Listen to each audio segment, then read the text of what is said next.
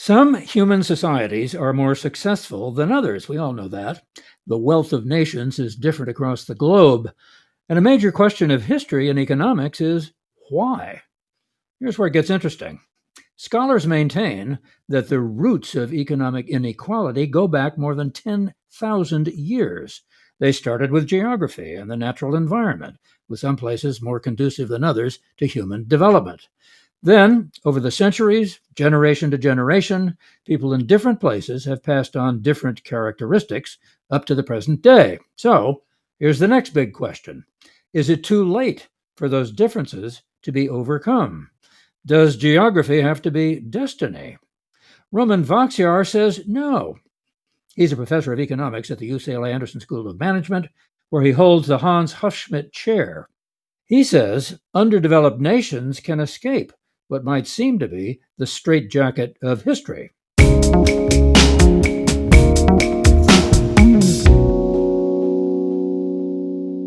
Hello again, I'm Warren Olney, and this is How the World Works, a podcast of UCLA Anderson. Professor Romain Wacziarg, welcome aboard. Thank you, Warren, for having me. All right, you quote Winston Churchill with a very interesting observation. He says, The longer you can look back, the farther you can see forward. Tell us how that idea shapes your research. Well, it shapes my research a lot. Basically, I'm concerned with understanding the deep roots of current economic outcomes, meaning the historical factors that have led to the current distribution of wealth around the world. And it's a broad project that involves multiple scholars who have worked now for several decades on trying to identify what these characteristics of early societies that still matter today are and to try to understand how wealth can spread around the world, overcoming some of the barriers that these historical factors impose on human societies. Well, tell us about geography, particularly, and how it starts there, and what impact it's had, and what other factors are involved. Well, in many ways, everything starts with geography. The spread of humans around the world was constrained by the shape of continents. The emergence of technologies like agriculture was shaped by climate and other characteristics of the soil, the uh, weather, and the shape of continents, as you know, my colleague at UCLA, uh, Jared Diamond, famously argued.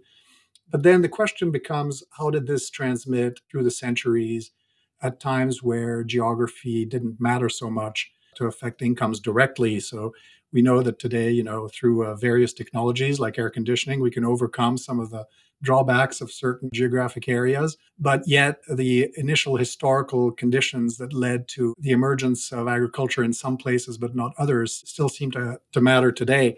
So, for example, if you try to predict today's income per capita around the world, you're going to do pretty well by looking at just a small set of variables that are correlated with geography, for example, latitude, some climatic variables. More importantly, maybe even the uh, recency with which societies have adopted agriculture. The, the longer the experience you've had with agriculture in history, the richer you tend to be today. Obviously, these relationships aren't perfect, but they're strongly predictive of outcomes today. And the question is, why is that the case? Well, what makes for the differences, if that's the case, that have evolved? The view, I think, among scholars now is that geography only has a limited effect directly on income, that most of the effect is indirect. And in particular, that the emergence of complex societies, societies in which you have various levels of government hierarchy, where you have a large scale of operation, where you have specialized functions to take care of public goods. For example, historically, you might have humans that come together to develop irrigation infrastructure to help agriculture become more productive. These things, you know, have transmitted over the generations, have remained persistent, and the historical sources of differences in development outcomes that are mostly geographic in nature have had this persistent effect because they've shaped societies differently. The big challenge in this whole literature is to really disentangle the causal chain and figure out how early development advantages and technological advantages translate into today's distribution of income. So, how far back do you have to go? I think right now people go mostly as far back as the Neolithic Revolution, which was the invention of agriculture in some human societies, arguably in seven different places, but the most important one that everyone knows about is Mesopotamia, where sedentary agriculture emerged during the Ice Age and, and the subsequent flourishing of human societies around the globe. So that's pretty much as far as, as we go. You can go farther back, I suppose, to try to understand the sources of why different geographies have different characteristics. And, you know, in a recent paper with a, a large number of co authors, in Science Advances, we looked at data from a project that's a fascinating initiative called Seshat. And is a consortium of scholars around the world. Hundreds of people are involved in coding data on various characteristics of human societies. In the initial version of the data set, there's 35 natural geographic areas in which we code everything we know about these societies going back to about 5,000 years ago. And that's about the time of the invention of writing in the Sumerian civilization and tracing back at 100 year intervals everything we know about human societies up to today. And the idea is that by doing this in a systematic and quantitative way, we will be able to parse the timing of the development of complex societies and to identify the factors that have led to their emergence. Of course, the big one is agriculture. Uh, as I mentioned, the initial trigger for the expansion of the scale of human societies, for the development of complex governmental organizations, has been the invention of agriculture. Perhaps more importantly than that, we find that in societies that already had the ability to generate agricultural surplus and to have people specialize in different occupations as opposed to being constantly engaged in in these societies there tended to be also differential development of military technologies, and in particular, the arrival of iron and the arrival of cavalry greatly facilitated the ability of these societies to project force beyond, you know, a small geographic area and ultimately to conquer others and create societies that have larger scale. And so, in that paper, not only does agriculture matter, but also the ability of humans to resort to violence against other societies, which ultimately led to a greater scale of human societies. One striking fact is the uh, response of social complexity to the adoption of cavalry as a, as a method of warfare. And it takes a few hundred years after the horse is introduced and used for military purposes for societies to uh, graduate, so to speak, to higher levels of complexity. Well, obviously, I would think the possession of horses uh, would differ geographically from place to place. Yes, it did. And it diffused. What's interesting with the invention of the horse is that it was a process of gradual diffusion throughout the globe. You can really think about it as a sort of shock that hits different groups of humans in different places at different times. And so you can trace the effects of that shock on subsequent development. And what you find when you do that is that cavalry was a very important factor in the development of complex societies. Well, why did one society then want to make war on another if it was geographically superior? If, for example, it had horses, uh, presumably uh, that could improve its quality of life. Why'd they have to go someplace else?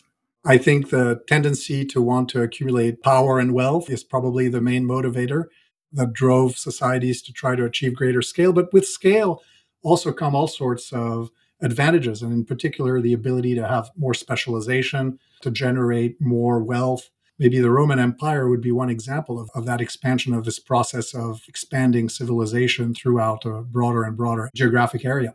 I'm not sure what the underlying motivation for that is. I do observe that when humans have the means to take their neighbors' stuff, they tend to do it.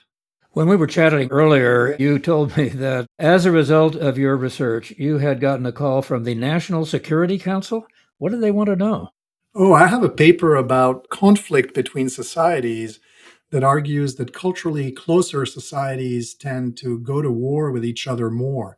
And that's when you look at international conflict, that is, sovereign states going at each other's throats using violence it was very much in line with whole research agenda on barriers because if you think that technologies can transmit more easily between societies that are close to each other both geographically close and culturally close it follows from that idea that even bad interactions could also spread faster or involve societies that are closer to each other simply because the barriers to their interactions are are lower.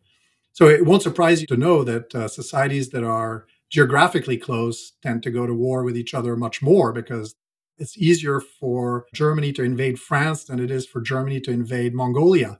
It is also the case that societies that are culturally close to each other, for example, that have languages that are closer, tend to go to war uh, with each other more, even controlling for geographic distance. It's, of course, a little harder to establish statistically, but it, it is the case. And so, this bad interaction, which is conflict, is also facilitated by proximity. It's another example of, in this case, uh, you could say a salutary barrier that keeps societies from getting into conflict with each other more. And so, the reason I got the call from the National Security Council is they were interested in finding out whether the US and China were going to go to war. And they called me and said, you know, your your article arguing that cultural distance hinders or limits conflict between societies. What implications does that have with respect to the possibility that the US would go to war with China? Well, you have to be guarded in these sorts of predictions because these factors are never overwhelming in their ability to predict outcomes. They're usually relatively limited in quantitatively in their ability to explain things. Even though it is the case that human societies that are culturally closer tend to go to war with each other, and so the implication would be that this lowers the probability that the US would go to war with China because of the cultural distance between the two countries, particularly the linguistic distance. Well, that's fascinating. And uh, one has assumed that they depend so much on intelligence of what exactly the Chinese are thinking. The Chinese want to know what the Americans are thinking rather than looking at the long thrust of history. Uh, fascinated that they called you. What did you tell them? Um, I basically told them that I didn't think that you could use that research to really predict conflict with any degree of confidence, again, because these factors are not quantitatively so overwhelming that you can then say, you know, we're going from a probability of conflict of, say, 3% to a probability of 20%, which would be a huge effect.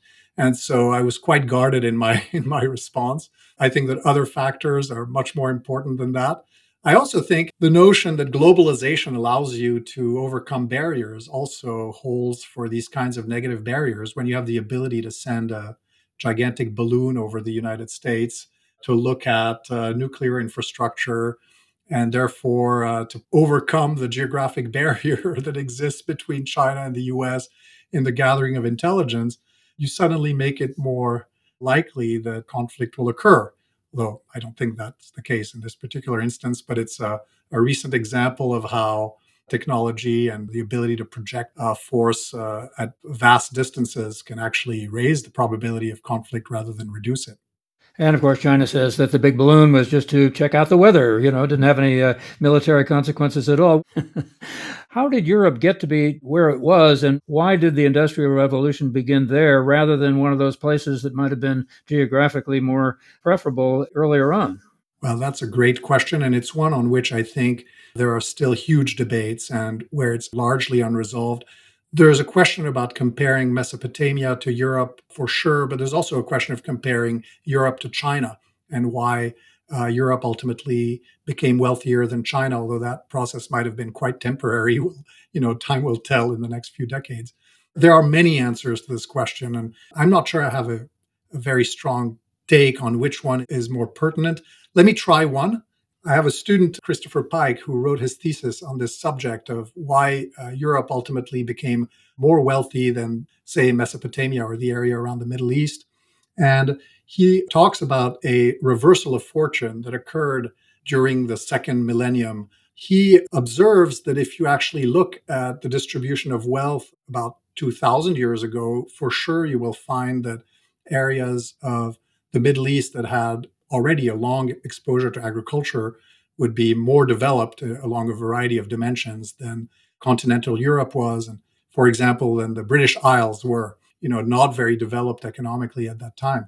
They, in fact, uh, were among the last societies in Europe to adopt agriculture because agriculture in Europe was uh, part of the Middle Eastern diffusion. They adopted the methods of agriculture that were developed in the Middle East. And so if you look at, at, at how soon agriculture was adopted in Europe, you know, Greece and the Italian Peninsula were pretty early and the British Isles were pretty late because they're farther away.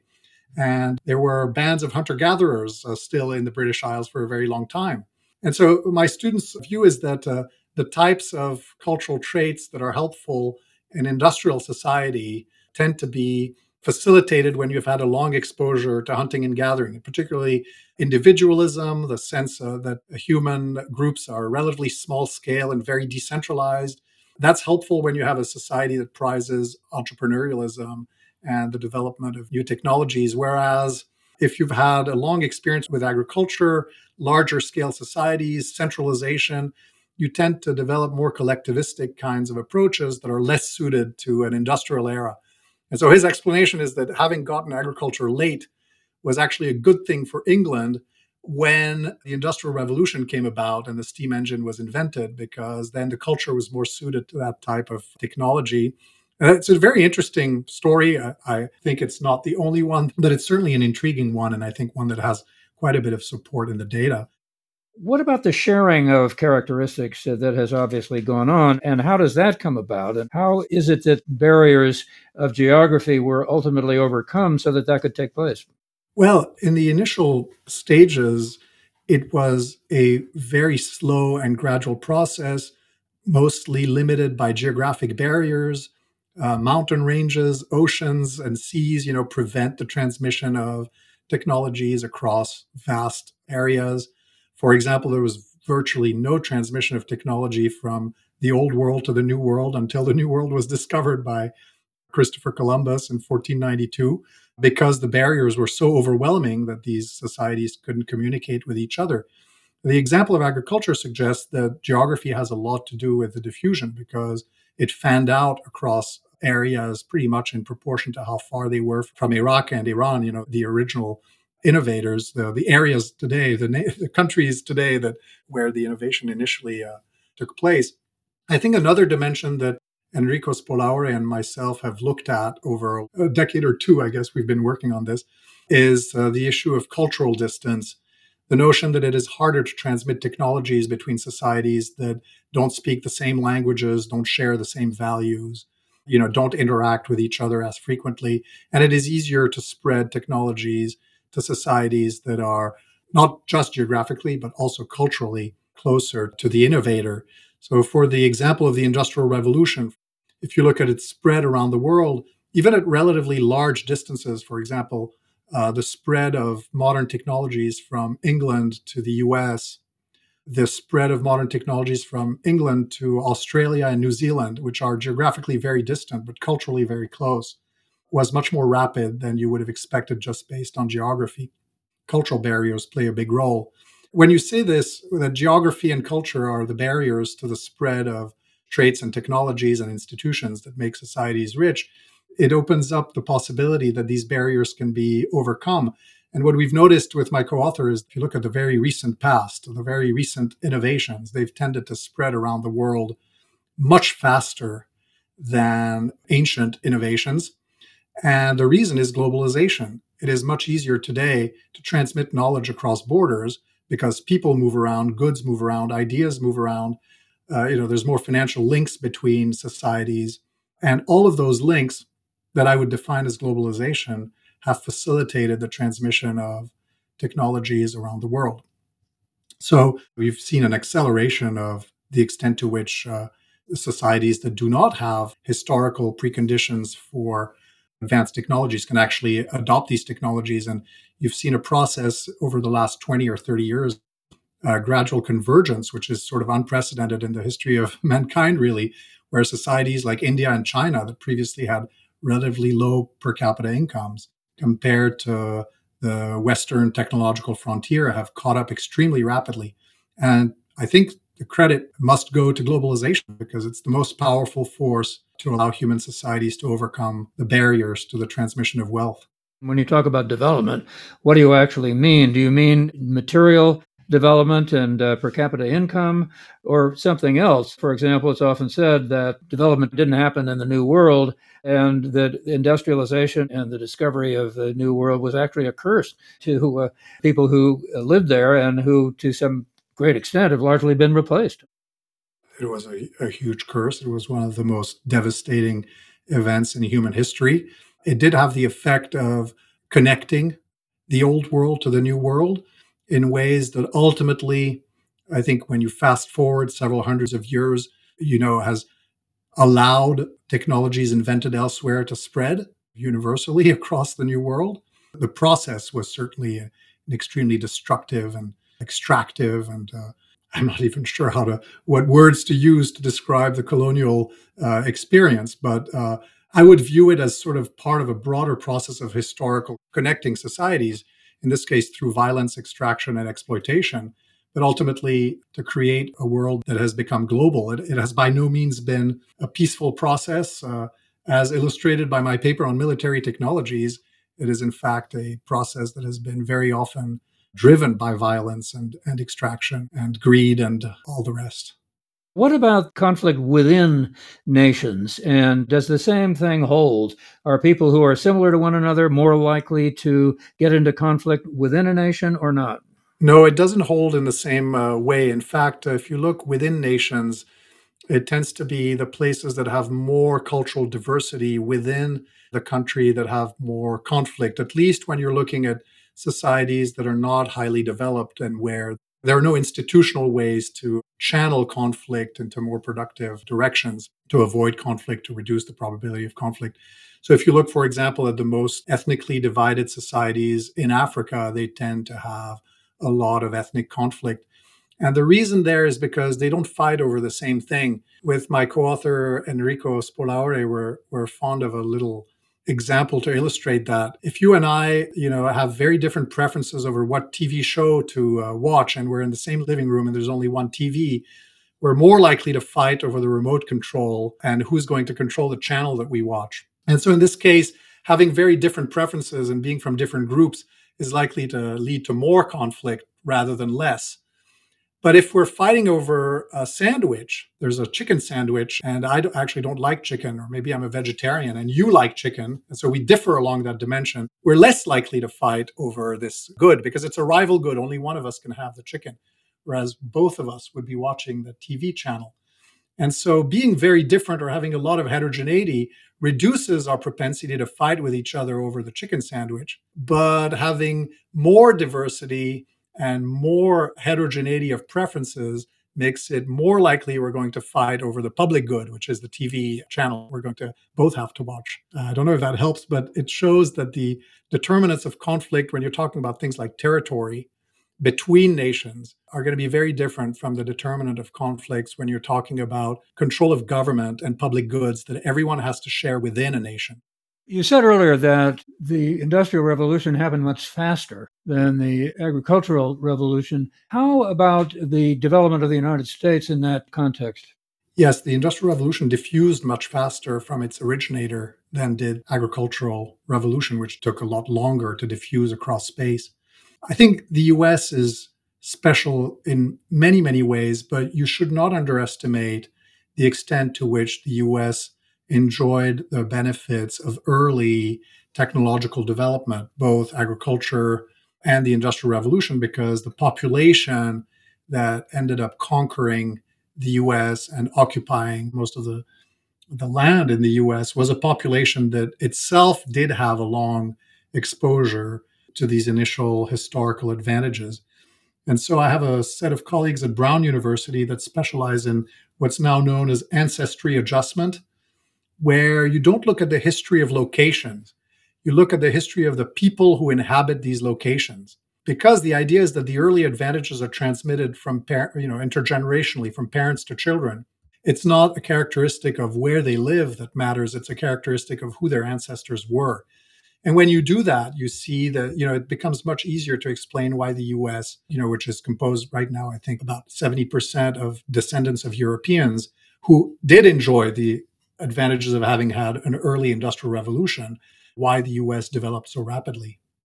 Does this get you into the dispute about the inheritance of acquired characteristics? That's been going on for a long time. Not really, because you know, the way we understand the transmission of these characteristics is that they are mostly transmitted culturally.